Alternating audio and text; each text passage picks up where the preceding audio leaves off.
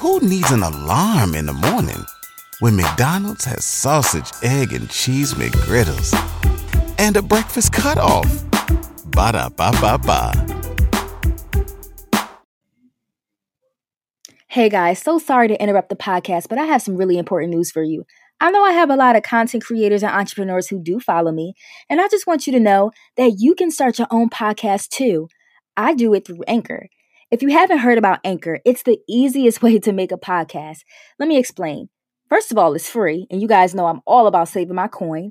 There's a creation tool that allows you to record and edit your podcast right from your phone or computer. And after you upload your podcast onto Anchor, it distributes it for you to Spotify, Apple Podcasts, and so many other platforms. And listen to this you can also monetize your podcast. That's right, with no or minimum listenership, you can make money off of your podcast. So everything that you need is in this one app. So make sure as soon as you're done listening to this podcast, you download the free Anchor app and get started.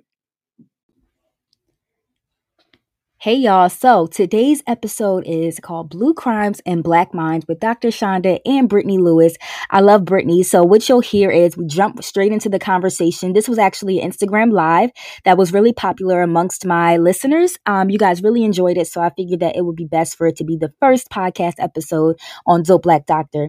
So just a background of Brittany. So Brittany is a political analyst. She has appeared on various platforms, including Fox 5 DC, uh, Roland Martin, and various other um, platforms. She does an amazing job breaking down politics, especially as it pertains to the Black community. She also uh, was Miss Black America 2017. So she has so much knowledge, so much um, in depth knowledge regarding Black history, especially uh, the Black female history. So I want you guys to listen up, take notes if you need to, and enjoy the podcast transition into dealing with something else.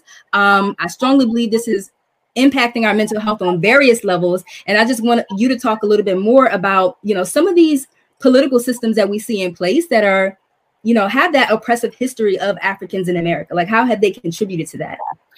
Yeah, sure. Um, I think I think what's really what we're struggling with just in general as a community is mm-hmm. um, knowing that we're oppressed um, we know that we're oppressed. We know that there's a long history behind that oppression, but the, the general American public doesn't understand that.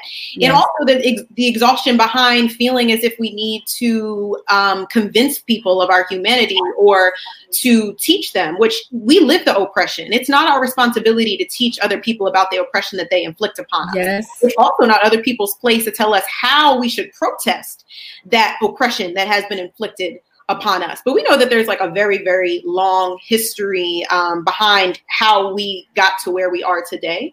Mm-hmm. Um, and I think that's what so many people are missing within and outside of our community, thinking about the historical realities, right? What has happened.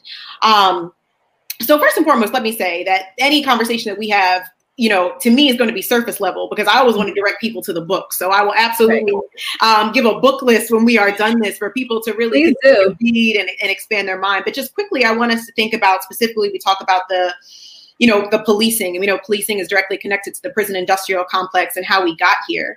Um, so I was having a conversation recently with someone where I was trying to draw the connection between um, enslavement mm-hmm. to convict leasing to the modern day prison industrial complex. And we know the reason why, one of the many reasons why we see black, black and brown folks being incarcerated at a disproportional rate um, is due to that connection. So, um, so, so black people were brought to America to yeah. provide free labor.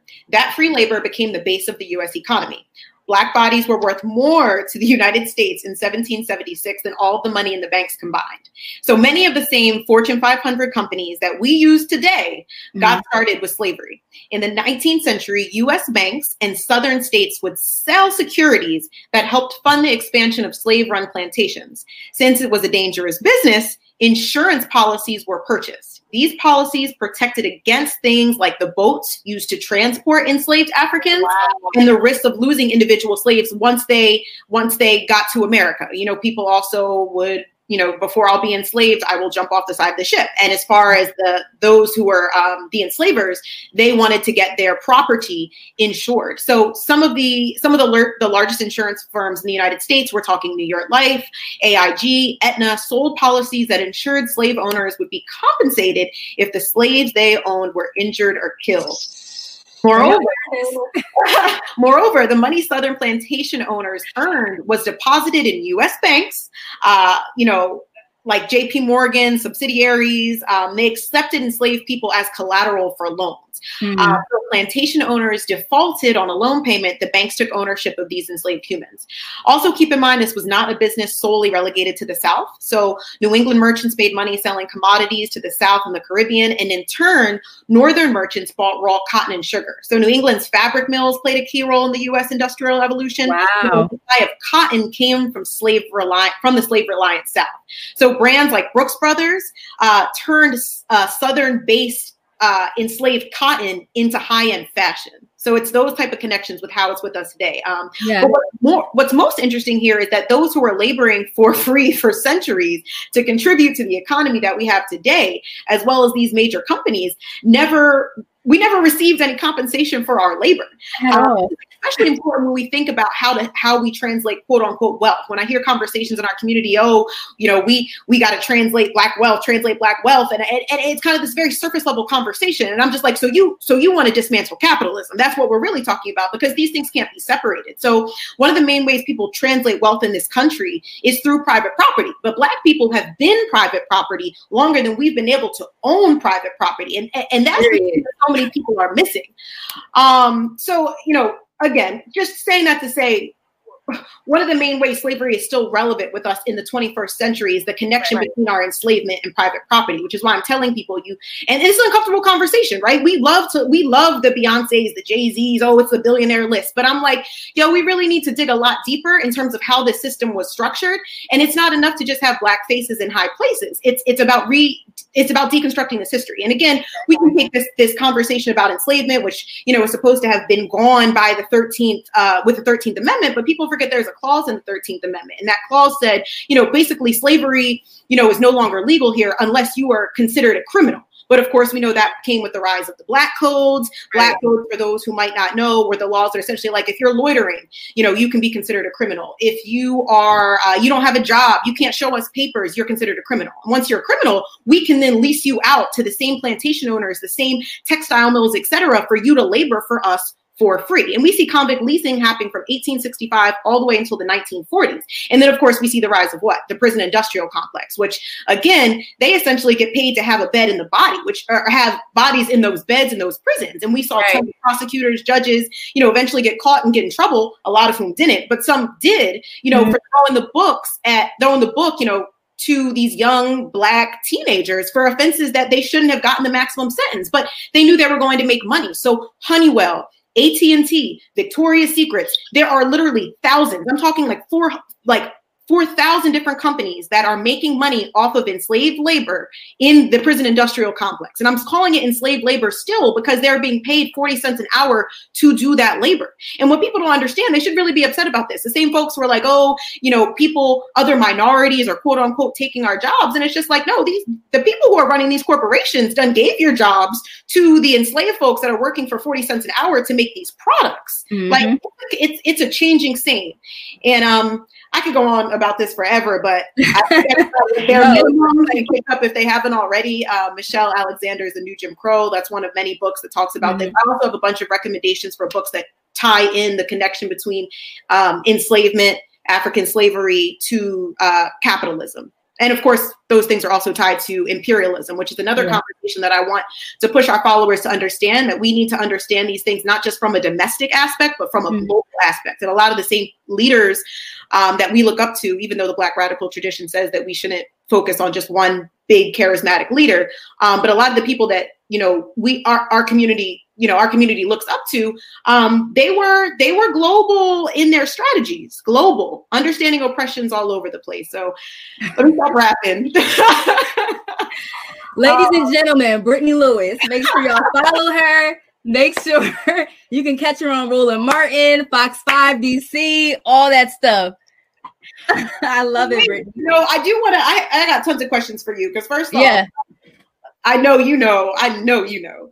Um, one of the things that I did want to ask you, and I keep seeing quite a bit in the news, you know, when we're talking about defunding the police, um, people are like, well, well, I want the police to come. I feel, you know, certain people are like, well, they still need to be around for certain things. And. I think one of the easiest examples to point to in terms of why police are not trained to be social workers, to be uh, mental health advocates, et cetera, is we see the police among some of the many reasons why people end up being shot and killed. Um, right. We see them being shot and killed due to mental health issues um, that police aren't able to readily identify. So I would love to hear your. Hey there. Ever thought about what makes your heart beat a little faster? Oh, you mean like when you discover a new track that just speaks to you?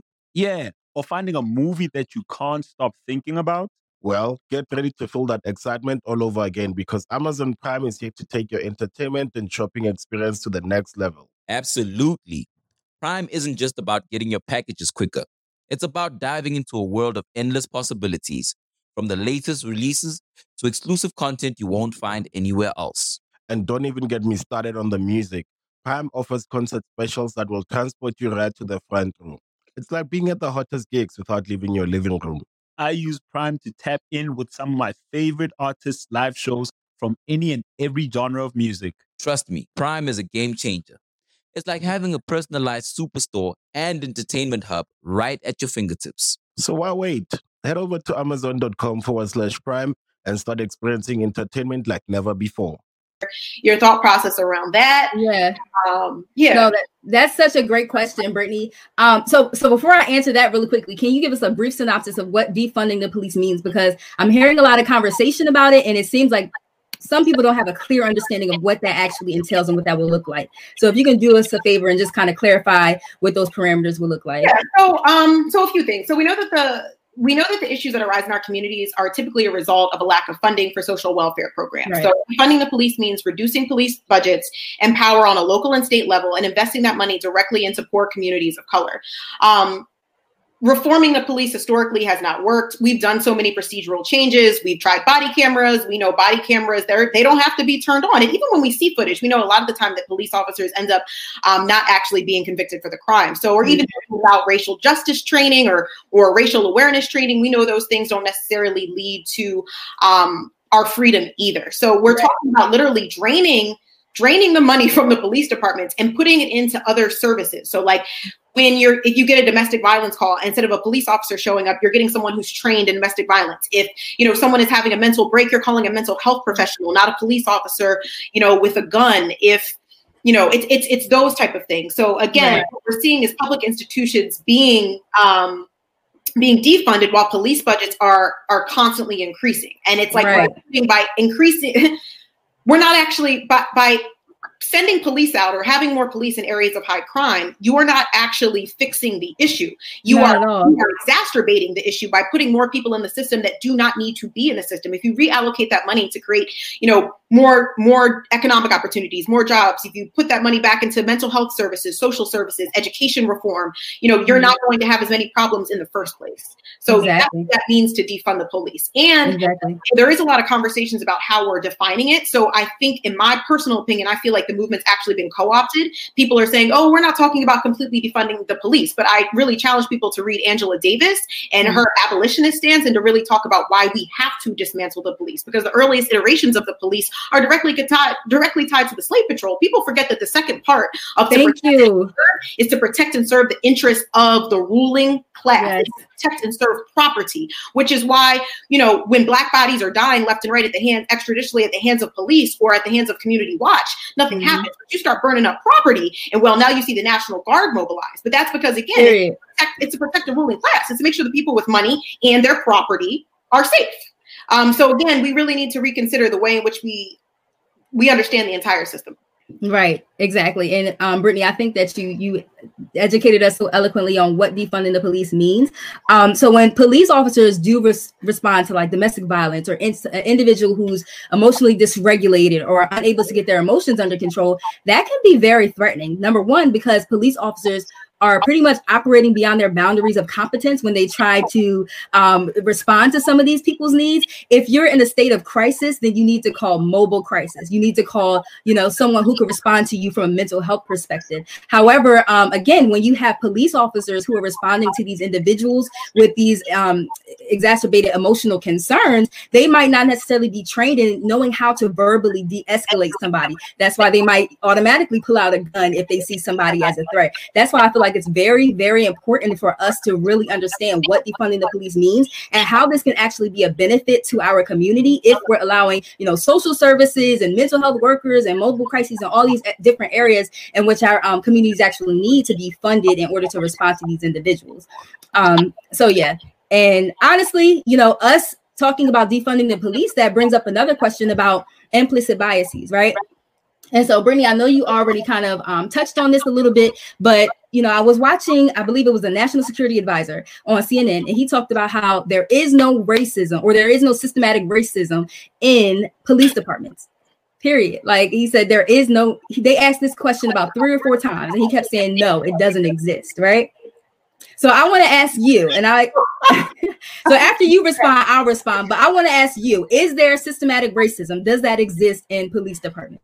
We know there's systemic racism. We know that. Black people know this. We have a thing called DWB, driving while black. We know if we see a police officer to the right of us, we are actively not going to pass that officer. We are going to be praying on the Lord that that officer. Yeah, yeah.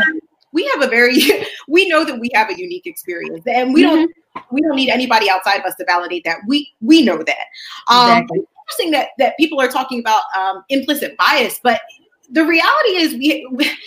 I mean, this goes deep, right? We have to talk about the the, the centuries of um, you know advertisements media um, museums that centered black bodies where we yeah. see blackness as a threat we have been dehumanized which is why when you take a lot of these i see a lot of white allies you know, use examples of, look, I'm a white woman. Take this exact same scenario and put my body in that place. Would mm-hmm. I still be alive today to tell my story? And the answer is almost always yes, because again, black skin alone is seen as a threat, which is why we that is like the number one defense that police officers use, which right. is oh, even if this person is running from me and I'm shooting them, I have to stop the threat, right? Mm-hmm. So we have weaponized black skin literally. Yes. Um, which is why I ask these questions, and, and these are really difficult questions for our community when we think about, you know, reform as how, how do you how do you change how do you change someone's mind? How do you change the collective identity of of of a people in someone's mind? Yeah. Um, it's yeah, just yeah. And, and and that's the difficult part, Brittany, because I feel like we're going to continue to experience this because we have not, yeah, we we haven't reconciled that relationship, that legacy that we have with slavery. White people are continuing to deny deny that there's privilege. Um, people are still continuing to deny systematic racism exists until we get to a place where we can acknowledge it, lean into it, have a discussion about it, and reconcile that history. We're going to be in the same places over and over again.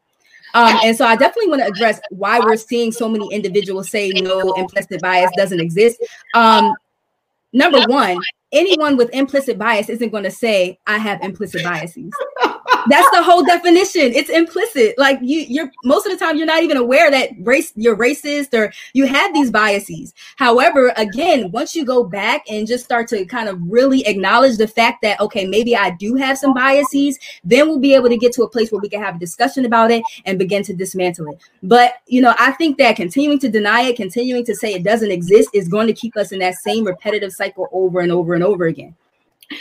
What's really important is to make sure that our community, um, the Black community, capital B, has a political education so that in these type of moments, we're not pushing for simple reforms. We're right. not pushing for electoral politics as our solution. I I know the community doesn't like when I say things like this, but at the end of the day, that means being critical of President Barack Obama. It means talking about how Black Lives Matter had happened under that administration. It means talking mm-hmm. about Black police officers that inflict the same type of um, racialized violence as a result of the system. You know, it's talking yeah. about you know black folks in the National Guard. It's the system. It's not enough to just have exactly. black faces in high places. So I think in these moments, it's so important to share a type of political education. And of course, mm-hmm. we have our lived existential experience as black people that's shared that can't be, you know, taken from anybody. But I also think it's very important for us to be reading, for us to be engaging, you know, the works, the sure of our elders, you know, inter, you know, gen- intergenerationally. This is something that's not new. Um, mm-hmm. I always kind of I, I, I, get upset when I see those signs like, oh, you know, we're not our grandparents' generation. And it's just like, first off,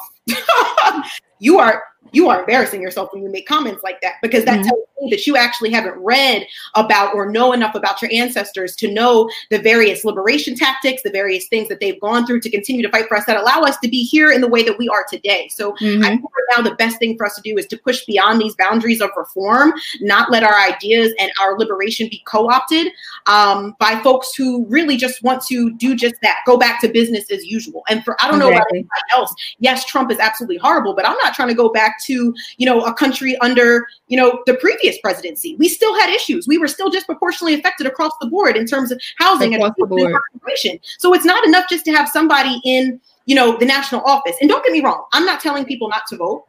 That's not what I'm saying. Um, I think at the end of the day, this is our political system. But what I am saying is it's not enough to just vote on the national level. We need to mm-hmm. be voting on the state and local level as well. But it's also important to think and imagine beyond that. Sometimes people don't realize that the current world we're in is not how the world has always been structured. And I mean mm-hmm. that in terms of how we understand the nation state or like just the way in which, you know, the country was formulated. I mean, it starts getting to some really deep stuff. And I can provide for the listeners. Um, but again, just thinking beyond reform and thinking about completely changing things. You know, we've seen so many changes. This movement has been both national and mm-hmm. global in its efforts, right? And I think it's really important for us to continue to connect the dots and push and push and demand, continue to demand for something yeah. yeah. And I love the fact that we are seeing that. We're seeing that demand that you're speaking of, Brittany. I really love that. Do you have any other huh? Oh, I know. I was saying for sure, for sure, for sure. Yeah. So make sure you guys are asking questions. So you can ask questions in our comment section on Facebook and you can submit questions on Instagram. Um, Who needs an alarm in the morning when McDonald's has sausage, egg, and cheese McGriddles and a breakfast cutoff? Ba da ba ba ba so that we can answer them for you. So Brittany's a political expert, and I have um, some experience in mental health. So just let us know. Um, yeah, question for you. Um, so okay, so I feel like every black person we we know someone who has had encounters with the police. Yeah. Um, way too many of them I know who have had guns to their head. Um, literally family members. I got pulled over. I looked like the suspect, quote unquote, is what I was told. They put a gun to my head. They put me on the ground. They realized I wasn't the right person. They walked away as if nothing happened. What are the like long term effects of those type of experiences? Mm-hmm. So, Brittany, like there is so much research pertaining to exactly what you're talking about. So, researchers have actually suggested that there are significant emotional and psychological concerns when a population of people has a history of trauma. So, for instance, slavery, right? And they continue to experience racism and oppression, such as being pulled over by the police, such as, you know, all the things that we experience, such as Jim Crow and redlining and all these different things, right? When we continue to have those experiences, it can exacerbate what we call um, race-based relational race-based traumatic stress. I'm sorry. So it's either racial trauma or race-based traumatic stress. And so um, I think that we're seeing a lot of this, especially given the recent um, events that have been happening in the nation. And race-based traumatic stress is real. Um, I'm seeing a lot of therapists talk about it. I'm really happy that we're having these discussions, but I don't think that you know we've really taken the time to really assess how our current behaviors, our emotions that we demonstrate, being hyper vigilant when we see police officers and other people in authority, how that is not necessarily a direct um, experience or direct correlation of our personal experience, but it also is passed down from our ancestors. Like this is transgenerational trauma, and until we get to the point where we can identify that, then healing won't be possible until we can actually reconcile that. So I think I always say we have to be intentional about our healing. Um, that means making sure that we're going to therapy, making sure that we're addressing some of these concerns related to our emotions and our behaviors. But we have to be intentional. Like gone are the days to where we look at these as just like, oh, that's just what black people do. That's just what our community does. It's just something we have to get. No, not at all. Like trauma. And um one thing I was saying uh, a few weeks ago another live, I think that we look at trauma in America from like a hierarchical perspective. And what I mean by that is we don't, you know, look at sexual abuse as a trauma, but when it comes to race-based trauma, we don't present, we don't treat it with the same care, um, as an individual who is sexually abused or an individual who is held at gunpoint, right? So it's race-based trauma is as traumatic as these other events. That's why it's so important for us to take our emotions ser- so very seriously. Yo, that is such a good point. Like, even I feel like I'm guilty of this, right? Like, I can talk about all these different traumas that I've been through through my childhood, et cetera, and easily be able to identify, like, yes, I need to talk to somebody about this. Um, but what I think about, and I think so many in our community, we think about, like, oh, that colleague called me this, or oh, that microaggression happened, or oh, this macroaggression, or oh, I got pulled over by the police officer. They didn't have a warrant. I told them they couldn't, but they tried to search me anyway, and I didn't want to escalate the issue. And, you know, right. we, we just like, oh, well, that's just being black, driving while black Period. Being black in corporate America. I mean, it just is what it is. But without thinking about like what are the effects of that and the coping, like you said, the coping that we go through to be able to survive. I think about that not even with policing, but when I think about when I go to the doctor's office, right? Like mm-hmm. I purposely, and this and this is horrible, right? This should not have to happen. But thinking right. about, okay, I know that these doctors have biases, right? And my, my fear as a black woman is, you know, if I'm not dressed a certain way, if I'm not speaking a certain way, I purposely wear university paraphernalia as if that means that potentially they'll treat me better. But what does that say, right? First off, we we obviously know respectability politics aren't going to save us, no matter how much education we have, how much money we make. At the end of the day, we're still black, and none of those things matter. But even the way in which we have to try and find ways to navigate this world and survive, it's exhausting. Like mm-hmm. our regular day to day traumas, it's exhausting. Yes, very exhausting, very exhausting. And that's why it's so important for us to really focus in on some of those thoughts that we have about it, focus in on some of the emotions that we have about it so that we can begin that healing journey. So, really, I think you said an awful there. Um, and you even alluded to the fact that sometimes we think that that has to be our norm who said it has to be our norm, right? So I, I think that it's so important as um, us as individuals in the Black community for us to really pay attention to some of those things that we have normalized. Just because we, we it became our norm because we normalized to it doesn't mean that it's functional. Hello. Right? So it doesn't mean that it's doesn't mean that it's okay. That's why it's really important for us again to continue to dismantle systematic racism and oppression and stop allowing us to ourselves to confine to these different behaviors and emotions. Like it's so, and I, I cannot say this enough. It's so important for us to be intentional about our healing, especially in the Black community. We've experienced trauma I said it before, I'll say it again. I, we didn't have a DSM, the Diagnostic and Statistical Manual um, of Mental Health Disorders, back during slavery. But I promise you, if we had one, our ancestors, some of our ancestors would have been diagnosed with PTSD.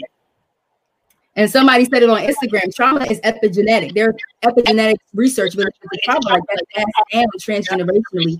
That's why it's so important for us to begin to address this. Hello. Period. Hello. girl, like we could talk about this all day. Um, but somebody asked us a question. Okay, should we be targeting racism or the current structure of capitalism? So that's, so that's one of the questions that we have. Yeah, I mean, I could take a stab at this. Um, I don't think those things are separate. Mm-hmm. Those things are interconnected. And I think, and I don't know if that person joined a little bit later, but just talking about like the reason why um, we were brought here is mm-hmm. directly connected to capitalism right these things can't be separated so um, which which is why i say i think the most important thing is for us to further a, a type of political education which is why i want to end this um, with some type of book list maybe that we can provide that talks about yeah. these connections um, they it it can't be separated um, yeah it can't be separated yes yeah. I love I it. Love Don't forget to send us that book. yes, I will. all of that. Because listen, we need this education. I got you. I got you for yes. sure. Okay, so we have so much momentum right now. How do we organize long term to push for reform in all areas? So that's a good question. Sheesh. Um, yeah, that that's that's a multifaceted one. So, how do we say it again? How do we? How do we organize long term to push for re- reform in all areas? Well, I think there's multiple things that we can do. I think obviously I always go back to this political education. We need to educate ourselves fully uh, and and have a specific type of education where we where we as a community are able to draw the connections between capitalism, race, white supremacy, patriarchy, you know, all the powers that be. Um, I think that's that's super important. Um, but I also think it's really important for us to, um, you know, push for a more radical change. Mm-hmm. Um, I think that we're seeing that right now, specifically around the conversations of defund the police. Um, I think that I think that it's also important for us to that's such a loaded question. I think obviously, yeah. you know, continue to participate. I, granted, I do not think electoral politics is the answer, but of course, to participate both local, state, and national, participate in all the elections until we have reached that further. Um, I hate the language of progress, man, because it's like we need to demand it now. but yeah, I mean, continuing to continuing to protest, continuing to um, imagine imagine a different world. Yeah, excellent. Yeah, yeah I'm, I'm in total agreement with that. Yeah. Say it again. Sorry, I thought you were talking, but yeah, I'm in total agreement with that. Um, and I love the fact that we have so much momentum right now, and I think it's so important for us to stay in this level um, okay, so I can answer the next question, and then the following one is this one from Bardic Harris from Facebook. How intentional that question? Um, but before that, so Krista Harris asks, "How would you address this in therapy with your clients?" I think that's a really great question. Um, and again, so it's it's kind of loaded, um, but hopefully the response that I provide will be helpful. So it all depends on where your client is in terms of their racial identity. So if you have an individual who's at has, as not as progressed in their racial identity, meaning they they don't know who they are in terms of their blackness and what that means about them, then you'll address that a little differently. Like I would process their emotions a little bit more, ask them like how these situations have impacted them on an emotional level, on a cognitive level. What are some thoughts that you have about yourself? Um, how does this influence you as a person? What does this mean about you as a black person? Um, and then if the individual is um, on the other side, if the individual is a little bit further in progress in their racial identity, um, you might go about things a little bit different. So when you're further progressing your racial identity, you have a, a, healthier sense of self, a healthier sense of who you are in terms of your blackness, in terms of um, how the world sees you, in terms of your self-esteem and things of that nature. So when you do have an individual who has a strong sense of self and a strong sense of racial identity, then you might want to focus in again on the emotions and helping them to just unpack how they're feeling and help them to cope with it on a level that's um, both rational but also addressing their emotions. But it all depends. Um, again, like based on your racial identity. So you, you can go about it in various ways. And I have some books as well. I hope that question that answer wasn't too complicated, but I have some books as well that I can um, refer.